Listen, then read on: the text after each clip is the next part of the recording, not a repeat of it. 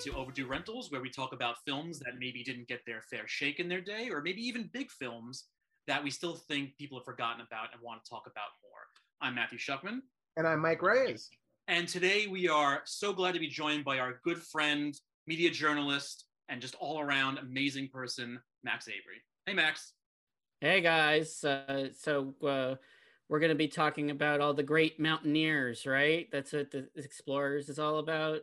Yeah, oh, absolutely. Because that, that is what we're talking about today. We're talking about uh, Joe Dante's Explorers. All right. So if you've never seen Explorers before, it is, uh, if I was the studio executive in the 80s, I would just pitch it as it's, it's ET in reverse it's it's uh instead of uh the the, the ship coming down and uh hanging with the kid uh, the kids go up and they hang with the aliens hey that's how i would pitch it um but uh not, yeah like it's probably not that far off of how it was pitched. Yeah yeah it is definitely a post et you know uh you know sort of spielberg inspired uh you know uh mid 80s movie. And um yeah it, it's it's it's basically it's about uh three uh precocious uh teens. I, I guess they would be like what 14 15 something like that? Yeah they are middle schoolers they're middle schoolers but they're like late middle schoolers. So like yeah like thir- between 13 and 15 and uh there, there's there's basically the the there's the the, the dweeby the science dweeb played by river phoenix.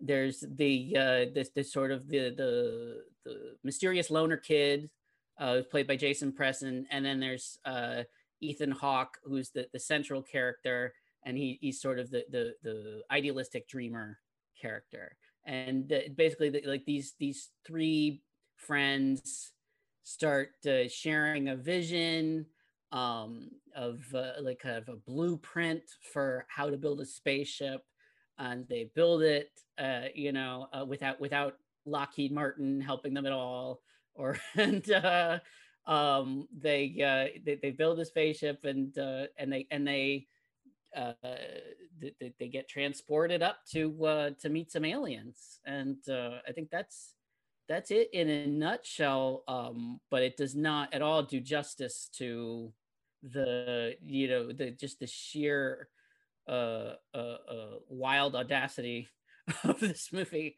um, which uh, when you when you watch it when you're a kid, it's so much fun because you're like, oh yeah, I want to go on a spaceship with my buddies.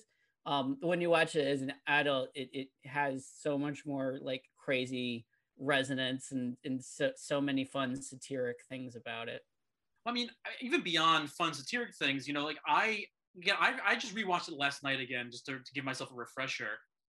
And I remember watching it as a kid because this is the move kind of movie I would watch like all the time. Like my parents would go out to the video stores, like, "What do you want?" It's like, "Get Explorers." Like, didn't you see Explorers already? It's like, get it again, you know. And but much like it's funny because much like everybody from our age group wants to reminisce about the never-ending story and, and watching Artax go in the mud and it destroyed their their uh, their you know their childhood into adulthood. is like, but what's even worse about the Neverending Story is like the the main antagonist was the idea of nothingness, you know, and it's the same. It's a very similar thing with Explorers, not being that dramatic as for what they're fighting against. But I remember there's a scene when they're first going up into the their test of the, the spaceship they built, not even going into space, not even knowing that's what's going to happen.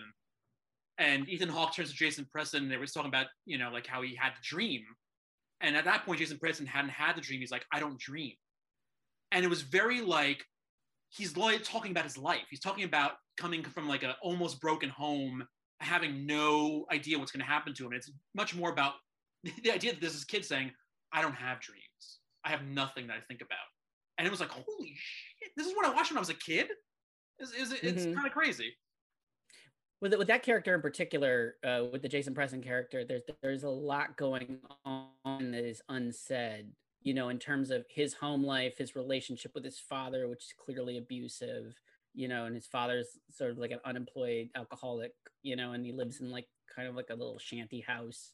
And uh, yeah, and and he, and he keeps talking about his dad. He's sort of like has like you know like a like a like a love hate thing going on. And and when he sees the alien father at the end, he immediately recognizes sort of an abusive father figure. It's funny too that you mentioned the never-ending story. You jumped right to that because it's like because uh, Wolfgang Petersen, who directed the never-ending story, almost made Explorers, and the, I think I Oh. believe this the story is he he wanted to make it in Bavaria, and they're like, oh, this takes place in America.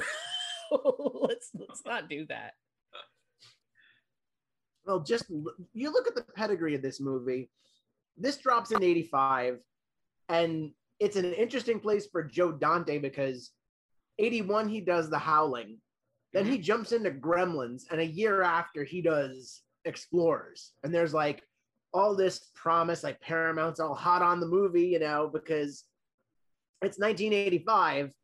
ET is still a thing, and Back to the Future is just hitting and Paramount's all of a sudden like, yeah, okay, cool. So, um, Joe, this movie you're making, uh, we want to release it now or a couple of weeks from now. Uh, you need to stop cutting it. We're gonna just release it like this. And from what I was reading, there's like an hour and a half at least of this movie missing.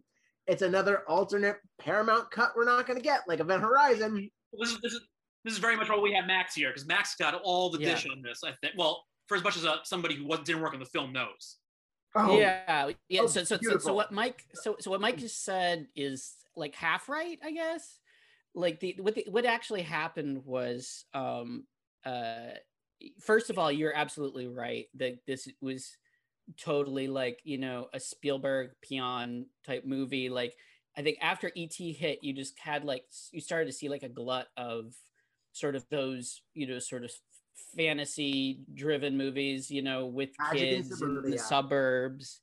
Yeah like you like even in just that year like you had uh daryl you had Oh, goonies you had young yeah you had young sherlock holmes Oh. um you know and, and you also had the real genius you know you had uh, uh my science project and and uh All, back to the look, all, future all these are on our list to talk about too. Oddly enough. yeah basically. yeah yeah and back to the future was released just a week before this movie and it just steamrolled over it um but, but what happened in, in but what happened in terms of the actual making of the movie is it was um uh, at, the, at the time Paramount was being run uh, uh, partly by Jeffrey Katzenberg, and this was a Katzenberg oh yeah. project. And then, um, you know, basically what happened is in the middle of making the movie, uh, Katzenberg and uh, Michael Eisner left to go to Disney, and uh, th- basically there was a changing of the guard. And as happens with a, a lot of those situations, you know, that the incoming executives they don't want the previous executives movies to succeed they need they want sacrificial lambs basically. And so yeah like so they they just told joe dante like you know hey like we're gonna you know we want to release this you know it, it was already a rush production but they they, they were like it was going to come out at the end of august 1985 and they're like they want it on july 4th and then uh july and july 4th happened to be the day of the live aid concert which was one of the biggest cultural events of the 80s and so like that nobody went to the movies and back to the future just totaled them and yeah it just sort of so it was it was sort of a, a you know uh, a, a, a really bad confluence of events that sort of you know led to the movie a you know not being finished properly and b just being you know trounced at the box Yeah. office Well, it's it's funny too because you know we we talk about all these other films,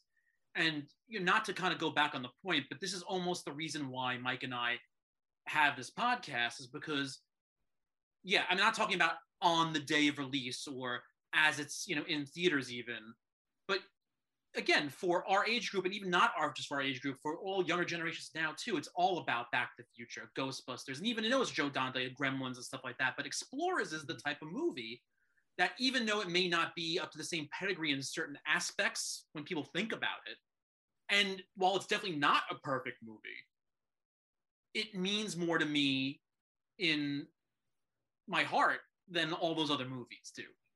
And that's why I kind Yeah, of same. see it. And that's why, while it's getting its Blu-ray release uh, May 25th, you know, as you're listening to this, go out and check it out because you need to. Especially because it's Shout Yeah. Factory, and Shout Factory treats their titles well. Yeah. Yeah, and yeah, just- no, the, the, the yeah, the folks at Shout are fantastic, and I know they they put some love and care into this. And uh, what really has me excited about the Shout Factor release is um, I actually talked to Joe Dante a few years ago uh, about Explorers specifically, and he, you know, I, I remember asking, you know, like, you know, didn't you didn't you have like a like a rough cut or something, like even on like VHS or something? He's like, yeah, I did, and then it was stolen in a a, a, burglary. Like some some some people came to his house and stole VHS tapes. God knows like what what they wanted to do with them. Just probably, you know, uh, tape uh, Magnum PI over it or something. I don't know, but like, but at the time I talked to him, he was fairly convinced that none of that material existed. As with a lot of Paramount titles from that time, like they would just discard, you know, trims and deleted scenes and you know, uh, and uh, from a lot of their films of that era. And uh, but apparently they've discovered some new stuff somehow. So like I'm I'm really psyched to uh, to dig into that. But um, I, I I have a question for you guys. Yeah. Ooh. What was your first experience with this movie? I actually don't know if I can remember because it's definitely something that I have such vivid memories of watching constantly. But I don't remember if I saw it off of a VHS rental first or if I saw it on HBO first. I, it's hard to tell. Um, I do I do know though that it's, it's it's one of those few films that I could have at each point of my life after seeing it almost given you a minute by minute playback of what happens just by telling you. But I don't know if I can remember the first time I actually saw it. I really can't. I think I actually landed on it through it might have been through video rental because yeah, I think it was the the poster art that really drew me into it and the fact that just on the side of the even just the side of the spine when you had those old Paramount tapes and it was just like a white strip with like the logo, the Explorer's font itself is just something that really catches your eye, especially as a kid growing up on 80s, 90s sci-fi and just it, it's to the point where even just the title was like, okay, that's coming home with me tonight.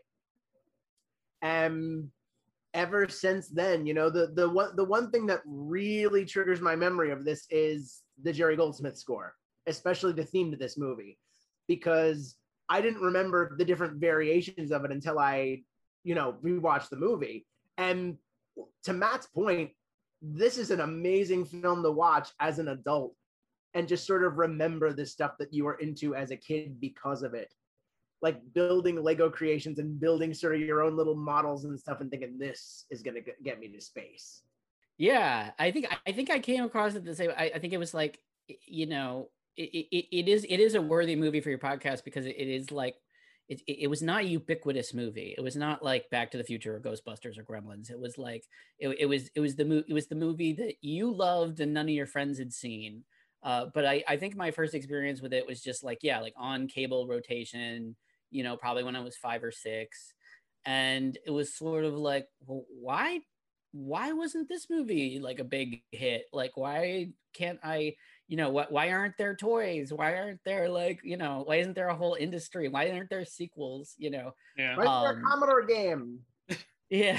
well, you know, it's funny though thinking about it, and I, I've always thought this too, but it wasn't until I rewatched it that it made a little more sense to me. And I'm, it, it had this issue, and I don't know, I don't know if it was because of the rush cut now, or maybe this is just the way it's meant to be, because this is definitely something that was a telltale sign of films from the day if you couldn't tell by visuals, if you just heard it, let's say, um, is that it really just does breeze by so much of the story to where the fact that in my memory, I remember the whole Dick Miller storyline being a lot more pertinent and maybe even more fleshed out than it was. And to realizing he only has like two scenes in the movie. And yes, it's implied, I guess, that he probably had some visions when he was a kid, and that's why he's a helicopter pilot. Um, so that's why, you know, there's no repercussions about thinking what happens when they finally come back and Dick Miller not chasing after them. But it's, it's one of those things where I wondered if, I mean, I could go back probably and find on YouTube the Siskel and Ebert review or something like that. But for people who were reviewing it who weren't kids, who weren't teenagers, just how I am now talking about movies all the time, saying, ah, well, you know, there wasn't enough exposition to this, or, you know, yeah, it's implied, but, you know, they need to flush it out more. I wonder how much was damaged in the reviews of those days because it wasn't flushed out, but it actually, if you just paid attention, meant a lot. Here, here, I, we, we can get into kind of what was lost because uh, uh, I, I I'm aware of some of the big points that were uh, on the cutting room floor, but but I think the, the interesting, the more interesting thing to me, and I've I've talked about this with Joe, and he just kind of he just kind of brushed brushed it by because it's like, to, and I understand why because it's like to him it's just an unfinished movie. Like to him it's the rough cut you know and it's and it and it's uh, you know just sort of pasted together. But i think in the sort of excising of big portions of it um it, it kind of helps it in a weird way because it becomes more dream logic. It becomes more sort of jungian and more you know representational um you know like uh, for, for example the mother character played by mary kay place like she, you know she's a great actress and you're like oh why is she in this movie for like 30 seconds? And you know it's and it but it's sort of like it uh it works because you know then she just becomes like you know representative of just mom you know like sort of almost like a almost like a you know like an adult like an adult in a peanuts cartoon you know like you know it's just like you know the, they're just the figure like they're just the mom figure. And like also, the same I mean, thing with amanda Peet toward um the idea i mean we, we know that river phoenix's parents also whose father is played by james cromwell um yeah. we, we know why they don't follow his life as much as far as what he does beyond what's in front of them. We know why Jason, Pre- Jason Presson's parents don't follow him. So he, she has to kind of be a little kind of that dreamlike state because like, well, why is she not worried with this? Her kid, maybe, you know, who the hell knows where he is? Sorry. Yeah. Yeah. And, and, and, and yeah, exactly. Yeah. And, and, uh, you know, and, and I think it's even more pronounced in the Amanda Peterson character. You know, she's sort of the the the girl that uh, Ethan Hawke has a crush on, and uh, you know, like she because like she has like maybe three lines in the whole movie you know like she's just sort of you know she's not a character. She is what is in ethan hawke's head. Mm-hmm. she's like the dream girl. You know she is sort of like how a 13 or 14 year old boy would perceive you know a, a girl his age you know and uh it, like to like to me it, it, it makes it makes the film uh, more in that you know kind of dream space, which is you know already a you know a place that it, it, it exists in, and it's and it just kind of aids it. But what you, now you have to we have to go back though and feed in on what you do know was cut or what you had heard spoken yeah. about. yeah. So um I can tell you like if you guys remember the well I, I, talked about a little bit mary kay place had a bigger part. There was a whole family subplot um, for the uh, the the ethan hawke character. And um, the the young man on a date in the drive-in where he's pointing at the screen being like that's a traveling mat." yeah. That's his brother. Like and, and it's completely Ooh. removed from the film. Like he he he mentions his brother. He mentions that his brother is going through a jerk phase, but you never see him interact with Ethan Hawke. But that is him in the drive-in. Wow. Um, yeah, and so there was a whole like you know uh, thing with that with that character, and then um, Dick Miller obviously had a much bigger part.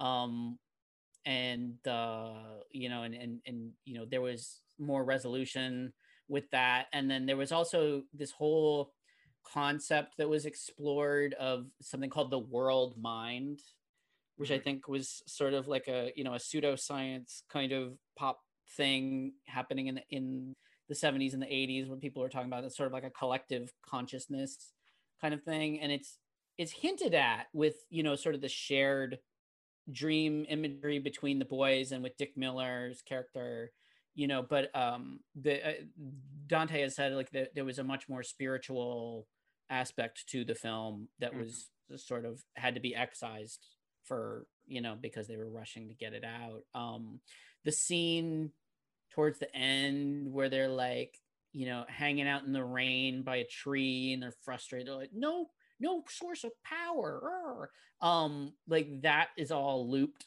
That was a completely different scene that and they were not talking about any of that.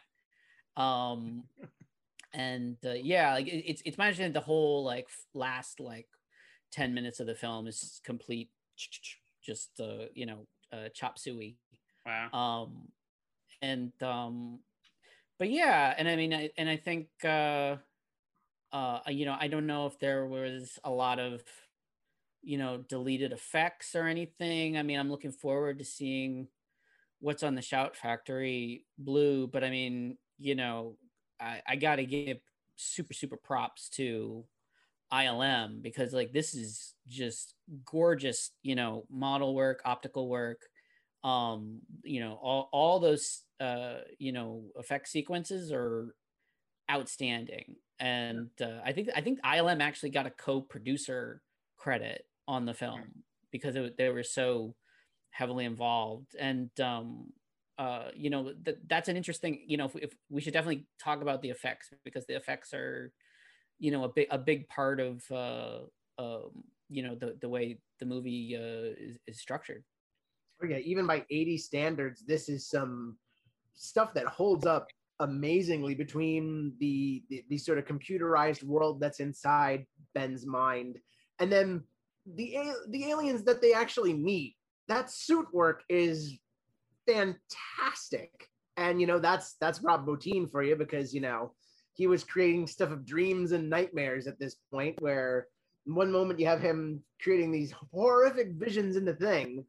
And then the next is these wonderful creatures that you know robert picardo gets to walk around and do the voice of and just it it's you don't look for the seams in them at all. You just you really buy it even today.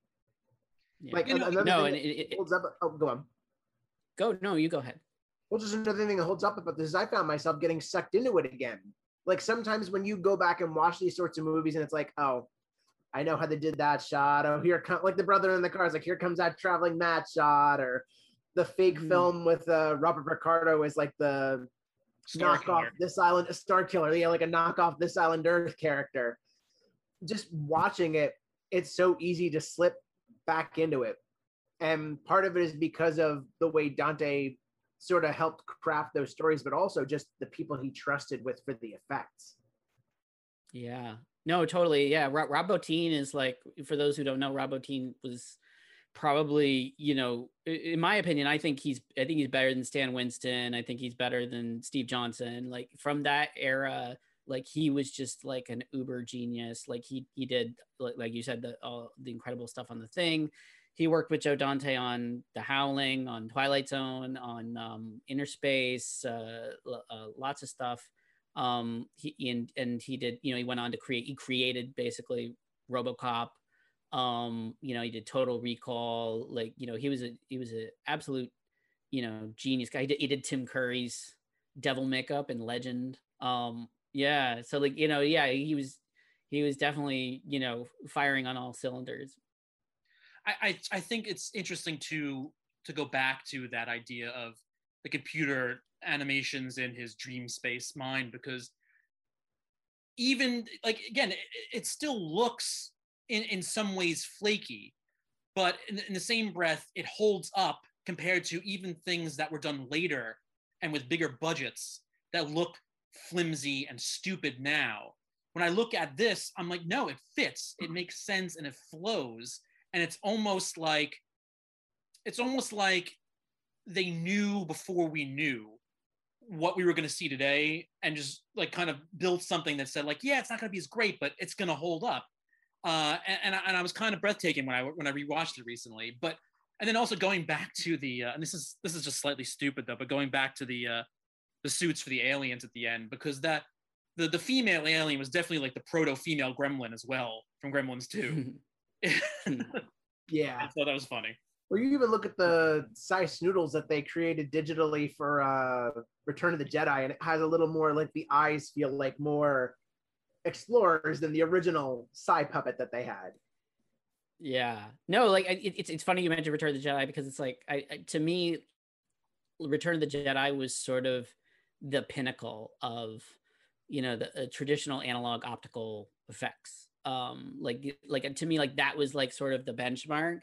And then after that it was like you know for uh, for quite a few years i think ilm and all the other companies were just kind of you know just just slightly improving. Like there weren't really a lot of breakthroughs after that until you get to you know sort of the computer stuff like you know the stained glass man and young sherlock holmes or the you know the the morphing in willow and the tentacle and abyss you know but uh for for 1985 the the computer generated dream sequences i think they hold up because they are what they were capable of. Like in the sense that like you know they were supposed to be representing something that looked you know like a diagram like a you know a compute like a computer diagram. You know it was it is what it was supposed to be sort of the same you know as the um genesis mock-up in star trek 2 like you know it didn't need to look better than that you know and and or or, or in, or in tron yeah they weren't trying to outdo what was the actual you know, program of the time. Like, you skip skip ahead, forget it, forget about Tron, skipping ahead like nine, ten years, and them trying to recreate virtual reality in the Lawnmower Man, and just sure. how kind of silly it looks, and it looks like it looks like pre Nintendo 64 graphics in essence, and it's not look at anything like what somebody would kind of look at even if they were fabricating it back then. Where in the 80s they were just like, no, this is probably this is you know if I opened it up and I was able to draw it, this is what it would be here you go but yeah but that's what that's what good filmmakers do you know like I, like a, a shitty filmmaker will just use you know cg as a crutch and i mean we've seen lots of examples even in recent years of them mm-hmm. like overreaching especially with stuff like the de-aging or the you know hum- human doubles you know it's like if it's not ready yet don't do it you know do, do it another way. Um and uh but yeah no i, th- I think uh yeah the the effects uh for the time i think they're breathtaking. Like you know like you don't even see like things like matte lines and stuff. Um and there's one, uh, there's uh, yeah one I can see it. Yeah there's one scene when you oh, first see the ship coming towards you not at the drive-through like when it's in like the foresty area i could definitely feel okay. it but besides that it didn't it didn't didn't mesh with me at all. I didn't i didn't notice it. Yeah. It's it's interesting because uh, uh, one one of the people who was working at ILM at the time was um, David Fincher, oh. and uh, he, he he he talked about uh, he he's, he's talked about uh, sort of that that being sort of a a, a, low uh, you know low morale time at ILM sort of you know they, they, you know there were no more Star Wars movies coming down you know they were working on things like Explorers and Star Trek 3 and you know, just like weren't being as, uh, you know, uh, it, it, it wasn't the big breakthrough time that it became, you know, sort of a few years down the road. And another thing that uh, really holds up is just as you were talking about filmmaking, I think Joe Dante is one of the better, one of the best genre filmmakers and just one of the best blockbuster filmmakers of the 80s that people don't talk enough about. Because, yeah, you'll get pings with gremlins, but that's it. But then again, you look at you just look at the Howling and Gremlins, and that's like, wow, that's a jump from from subject matter. But then Explorers, uh, Innerspace, The Burbs, like just he had his finger on the pulse of so many different things that the 80s were about, like suburban malaise and and you know he had the kid explore the kids uh, adventure movies.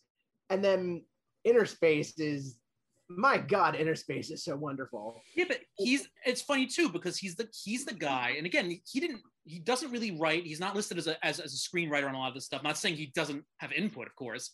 But yeah. he's the guy that very much like we were talking about a while ago when the remake of the blob he's the guy who took all of his love for that 50s roger corman feel and brought it to the mainstream with polish and style and that's why he was so great because he had it it was it's when you, when you think about matinee, that's the whole point. Matinee and Explorers probably show it the most. It's this idea of that typical 50s sci-fi monster alien creature feature, whatever it may be, and just bringing it to a modern audience with a modern feel and doing it right. Well, yeah, kind of like when James, he's kind of like the, the 80s James Gunn, because James Gunn had all that history with Troma, and then he honed his craft to the point where he gets a movie like Slither and then Guardians of the Galaxy and Super, and he shows off his skills on a bigger platform. And to that respect, you know, Dante started out with Corman, like Piranha, yeah, with Piranha or Piranha, and slowly worked his way up to, you know, Grem. I guess Gremlins is his his hugest blockbuster. Maybe Small Soldiers. I I I really like the James Gunn comparison. That that is really like you know apt. Yeah, because he he did he came he grew out of that Corman school. He started as an editor, he editing trailers for Roger Corman, and then um you know he and Alan Arkush uh, did their first film, uh, Hollywood Boulevard, for uh, uh for Roger, uh, and it was I think believe the cheapest film that New World had ever made, and and it was sort of it was sort of cobbled together from you know like you know they, they, they built the story around shots from other films that Roger had done, um, and uh, yeah, and and uh, but you know yeah, he then he moved on to sort of Piranha, which you know Steven Spielberg was was his personal favorite uh, Jaws ripoff.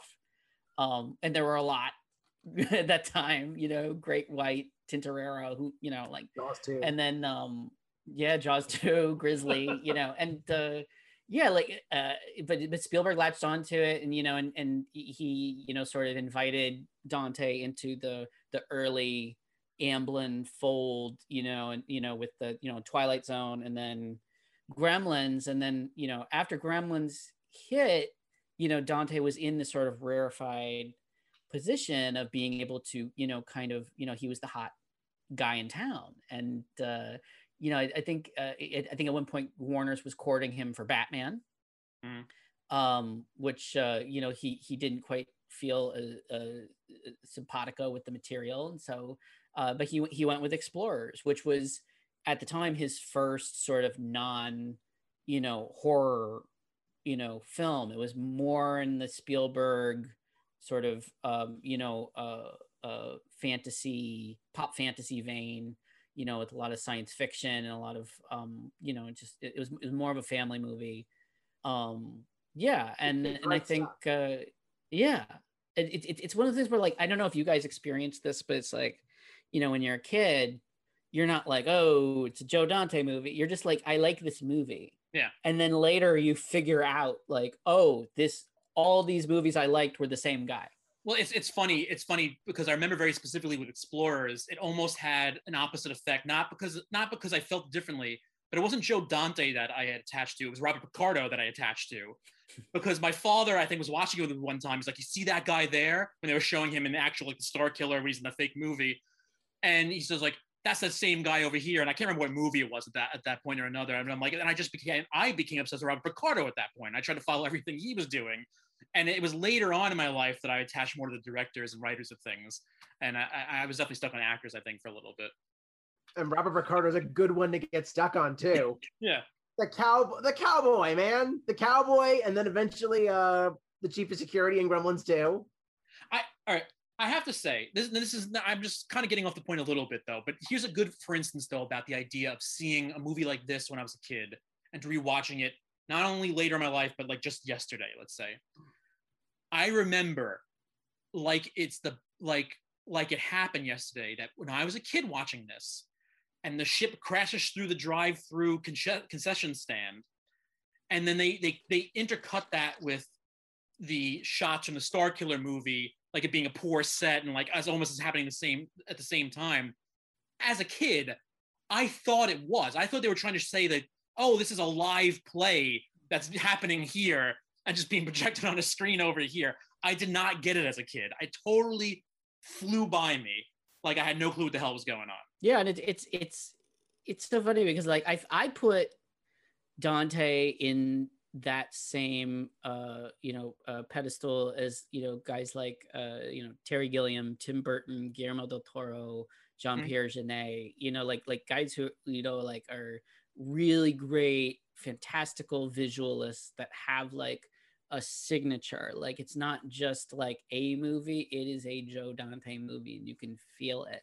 I actually i feel like he and tim burton are particularly you know um a, a good comparison because like you know that they, both you know i think joe dante wanted to be a cartoonist you know tim burton started you know, as an illustrator uh, at Disney, and and uh, they're both obsessed with you know sort of you know 1950s and 60s horror and stuff. You know, I think the biggest difference between the two is Tim Burton is is sort of his sort of signature is gothic, and I think Joe Dante's signature is more like Mad Magazine. It's more uh, mm-hmm. satiric. Um, so it's like so it's like yeah, like Tim Burton was a better choice to do something like Batman, but Joe Dante would have been a better choice to do something like Mars Attacks. oh, definitely. Yeah. Oh, could you imagine Joe Dante's Mars Attacks? It, it basically would have been Gremlins 2 again, but it would have been Martians. And yeah. Yeah just that yeah. creative anarchy that he brings to things like cramming panels full of easter eggs and gags like you know the kids go to charles m jones high school uh, middle school and it's like yeah. hmm, why does that name sound familiar and then you think back to all the looney tunes you've watched yeah yeah no exactly you know there, there was there was an artist for um, mad magazine named will elder um and he uh he, he had a whole uh uh, sort of a, a style which he called chicken fat, which was he would you know he would he would draw whatever like was sort of the main joke, but he would have lots of little jokes just happening in the background, and and so there's a lot of chicken fat in uh, in Joe Dante movies. it's beautiful. Thinking about your comparison between him and, and Burton, like I, I totally understand what you're saying, and I get behind it 100%. But kind of folding it back into that idea that Explorers was such a pleasant memory for me, not just as a movie, as a kid, is where Burton, I think, is just more focused on a visual sense than anything else. And not saying that he can't have heart in his movie, but Joe Dante's movies have so much heart.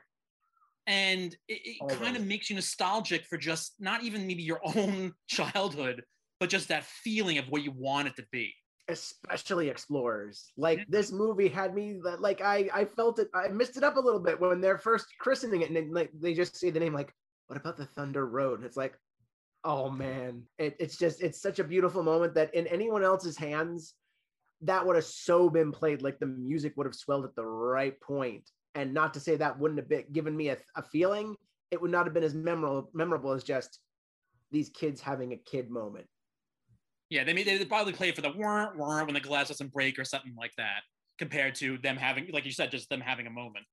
Yeah, and also yeah. it just helps that you know you had some of the most amazing kid performers at the time. I mean, Ethan Hawke and, and River Phoenix, you know, being who they were. Just you know, that's two thirds. It was, it was both of their for both of their first movies. Yeah. Oh wow! Now, see, I didn't remember that. That's even more yeah. impressive. See, I'm still trying to pitch. I, I talked to Ethan Hawke a few times, and every time we, we have like no time to talk, so I can't bring it up. But I'm trying to pitch him to produce a remake where he'll play the Dick Miller part, hmm. and you know, just get it, just to get it done. Like again, I'm not one for. I don't think I want to see a remake of Explorers, but if it's going to get done, which eventually do will get done, have him like somewhere behind the scenes helping it get made. Yeah, there's definitely been movement on, you know, the, the they're trying to mine any kind of 80s nostalgia there is you know especially when you know obviously explorers had a huge impact on you know things like stranger things and super 8 and you know like the, there's no doubt that the people behind those have seen explorers.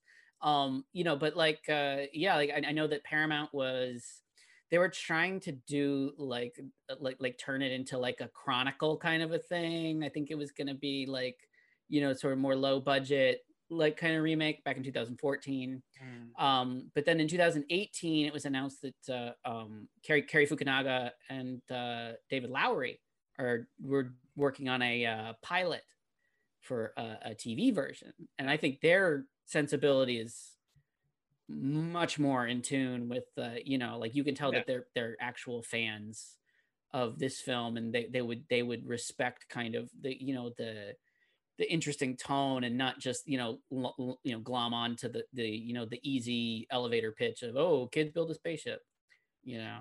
Yeah i mean i don't want to i don't want to assert anything based on just my own feelings but you think about cary and you think about the it movies. And even though he was jettisoned from the first it re- remake that they made most of the script was based on what he originally put out. And then they released the second part and it completely you know falls apart I think it's his sensibilities for that nostalgic feeling that made that script work.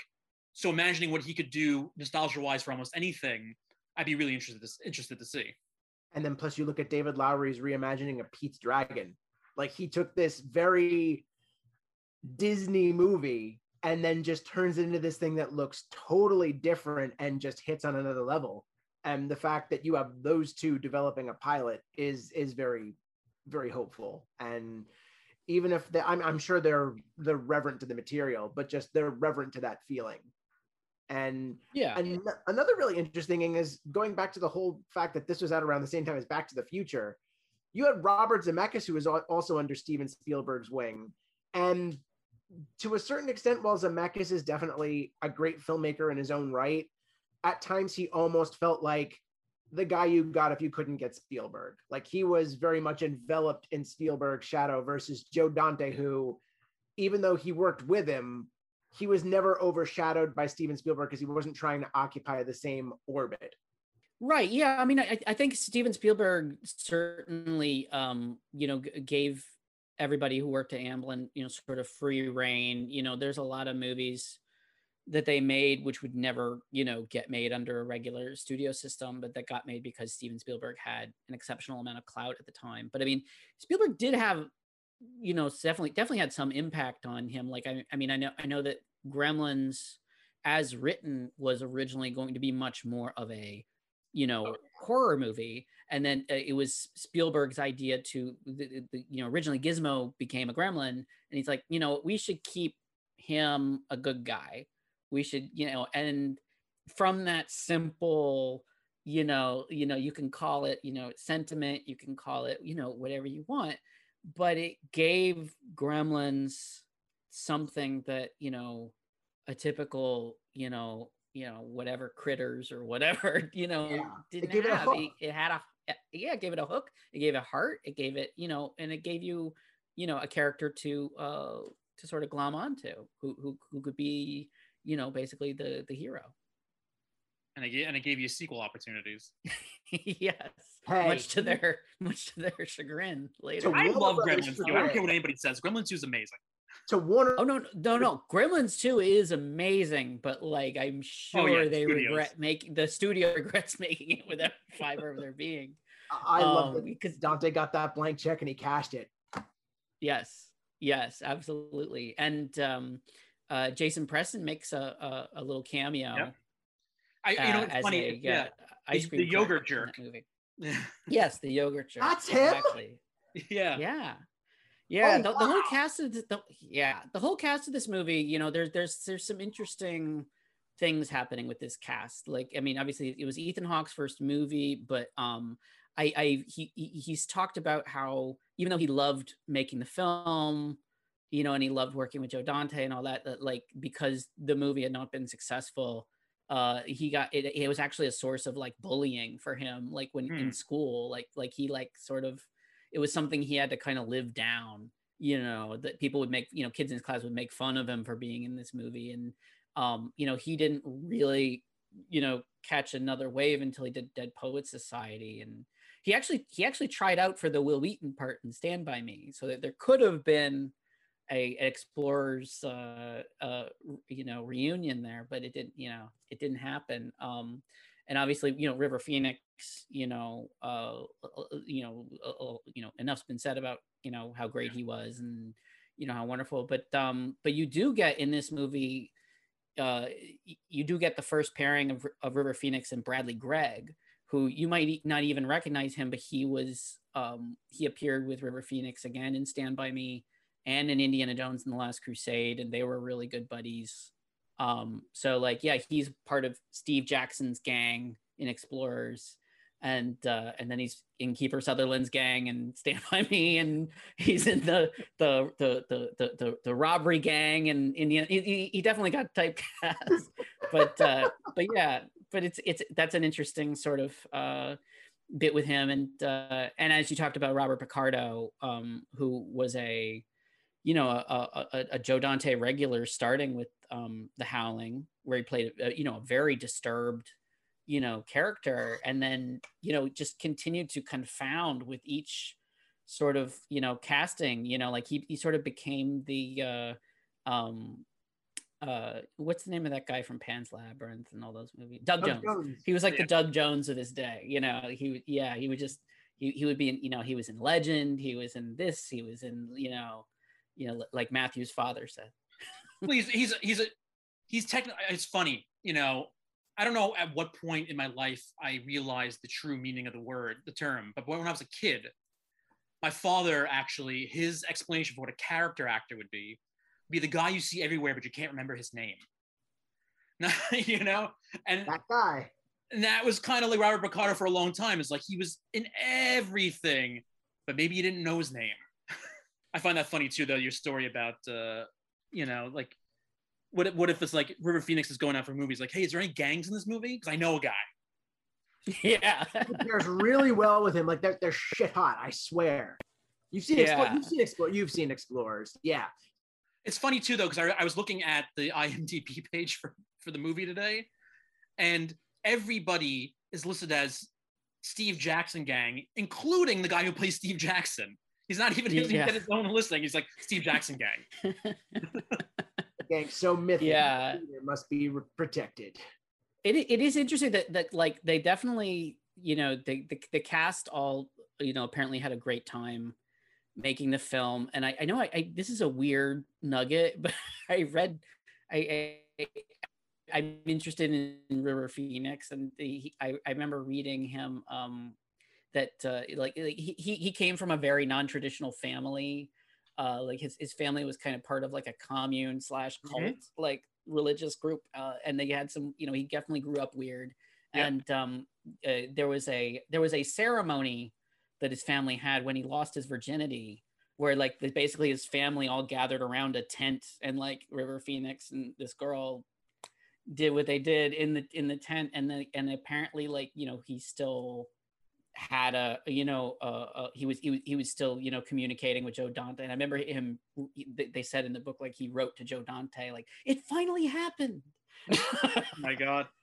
But you know, it, it's all it's strange though because because of Joaquin, a lot of these stories are either retold or come back out again. But I would this is another reason why I love having this show to talk to Mike and, and, and all of our guests about these films that kind of don't get talked in the mainstream anymore is because I had one of those moments where I was at a family gathering for some holiday or something what it was, and a family member had their friend with them there, and they're talking, and they're they're you know early twenties, mid twenties maybe, and she's like, I just found out that Joaquin Phoenix had a brother who was also an actor, and I'm like, oh my god, it's like because Mm, it's, it's so strange though because you know even though he had a lot more work river phoenix was almost like our james dean for our generation mhm. you know and so when i understand that not everybody's going to grow up with the same background or same family who's going to kind of push these things on them so like i'll have i know a lot of stuff when i was like 10 years old that a 10 year old should have known about a lot of actors and stuff because my father and my mother were so keen on burgeoning my interest in it so Mhm. But the fact that there are people who just all of a sudden like, ah, oh, there's a River Phoenix too. I wonder if he's related to Joaquin Phoenix. It's like, oh my god. Yeah. I mean, you know, and, and uh, who, who who at the time was known as Leaf Phoenix yes, Oh. true. There's also true. when he was in space camp. Uh, an- another kids and Oh, going to how did space not movie. this camp on the list? Oh my god. Especially because there's like space camp stuff plastered all over these kids' bedrooms. Like not Yeah. space camp the movie, but like you know a poster for Huntsville, Alabama, or just a little space camp stickers. Like that was still the cool thing then. Yeah. No, I- yeah, I, I think River Phoenix, you know, the James Dean comparisons are very apt. He was also like, I mean, it, it, it would be very easy to say he was, you know, sort of the previous generation's Heath Ledger.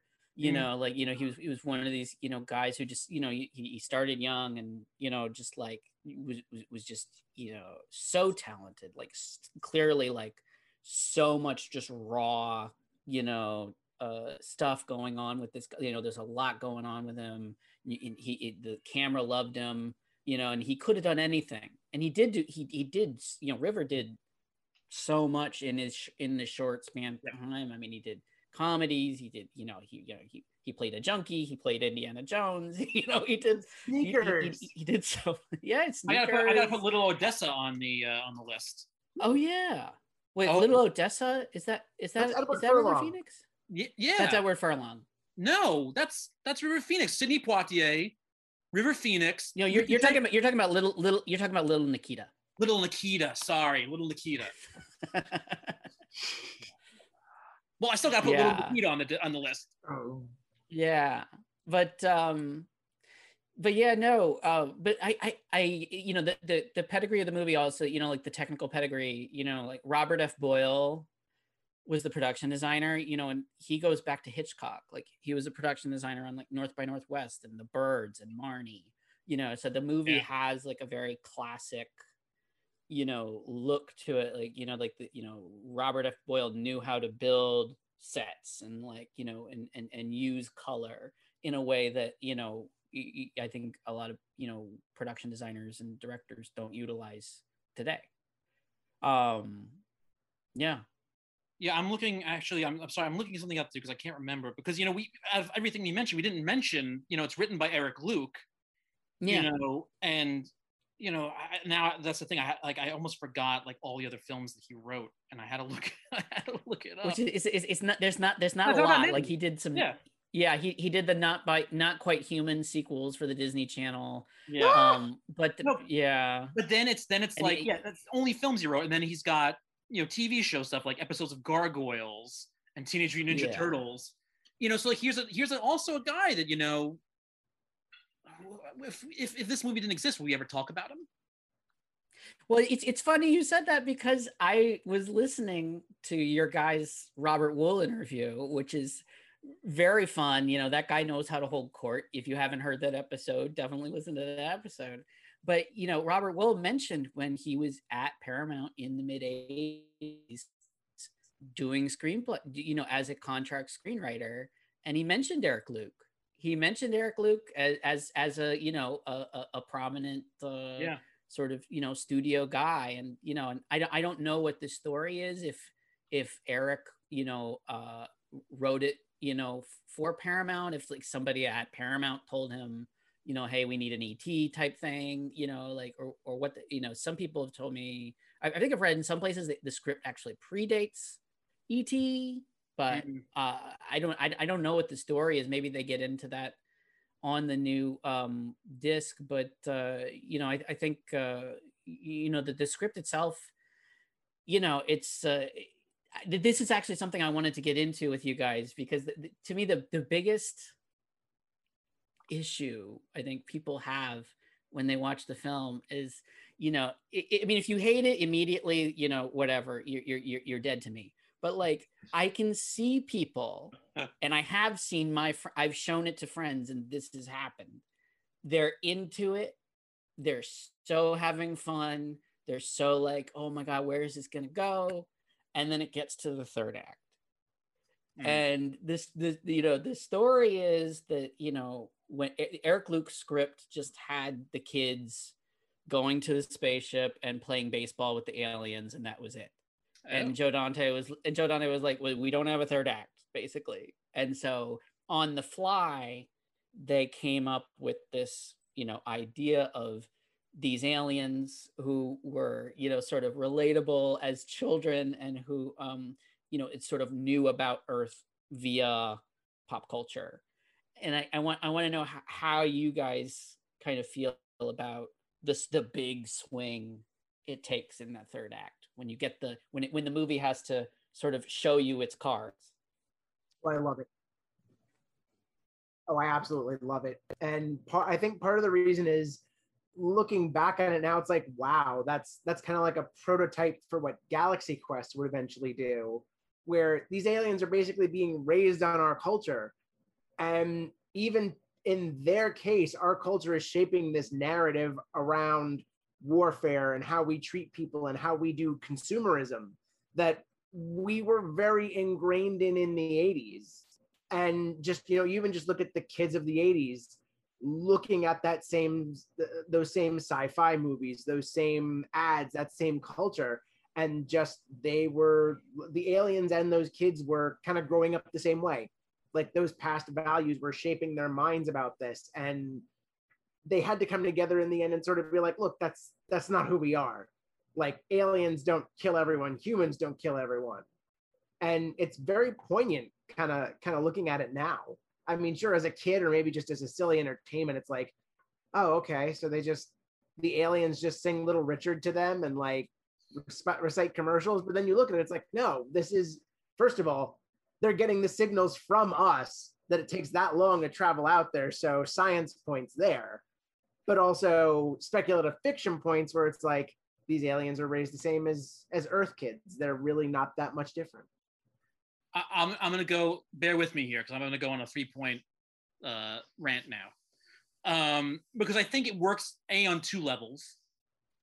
Whether it was intentional or not, the idea that it's not because again when we're watching our human children in the movie or human protagonists in the movie we're thinking about the idea of their dreams and what it means to want to do something and do it and actually go ahead and go go through with it but in the same point it's also about needing connections because wolfgang wouldn't have anybody if it, uh, that's river phoenix's character if it wasn't for ethan hawke's character.